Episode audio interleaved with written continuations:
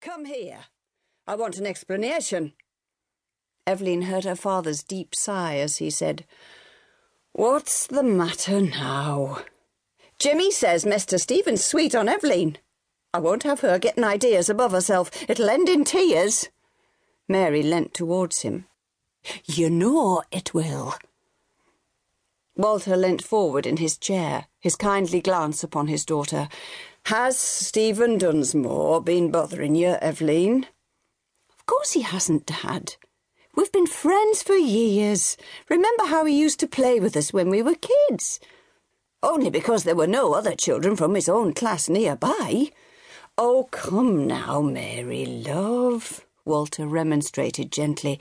The Dunsmores aren't snobs. Why, the old man used to work alongside us in the fields. Miles and miles he'd walk behind the two Shire horses at ploughing time. That's as maybe, Mary snapped. But now his son and grandson ride around the estate on a horse instead of walking behind it. Walter shrugged. They've done well for themselves, Mary, that's all. They've a big estate to run now. And you really think that the Dunsmores would allow their son to court the daughter of their Gathman? Mary asked. Why, ever not. She'd make a grand wife for him. Mary leaned forward. I shouldn't think for a moment that marriage is what he has in mind. Now Walter glanced worriedly back to his daughter. Eveleen, has Stephen suggested anything? Anything that's not. not proper? Eveleen trembled at the memory of Stephen's kisses beneath the trees in Burnby Cover, the way he held her close and murmured in her ear, Oh, Eveleen, how I want you.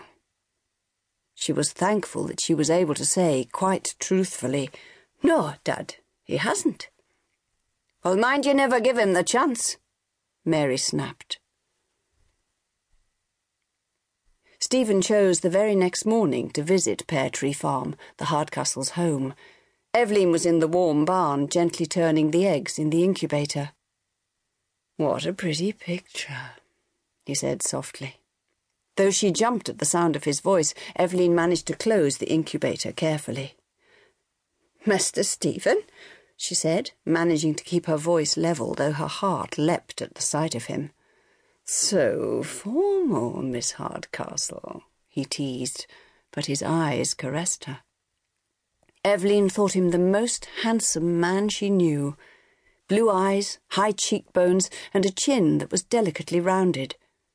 The early morning sun behind him glinted on his fair hair. Whenever she saw him, Eveleen would feel the breath leave her body and her limbs tremble. She whispered, Jimmy saw us yesterday in Burnby Cover. He told Mam and Dad last night. Stephen's left eyebrow arched a fraction. Did he indeed? That was very foolish of him. I think you'd better warn your dear brother not to tell tales in future, if he values his job.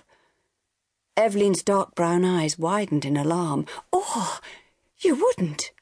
Then he was laughing as if it had all been a joke. Of course I wouldn't.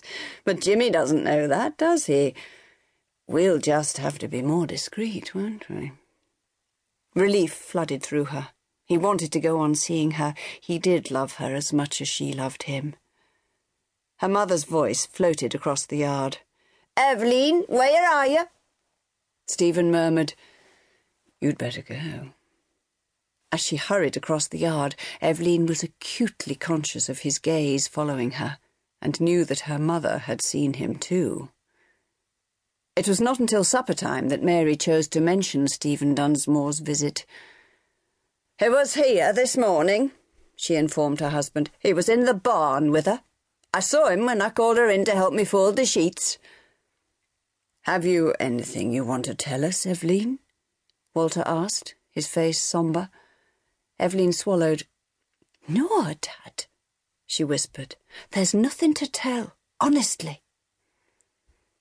Mary leant across the table and wagged her finger in Eveleen's face. You'd better come to your senses, miss.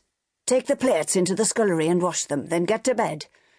Give an early start in the morning if you're going to the market with your father, and don't you...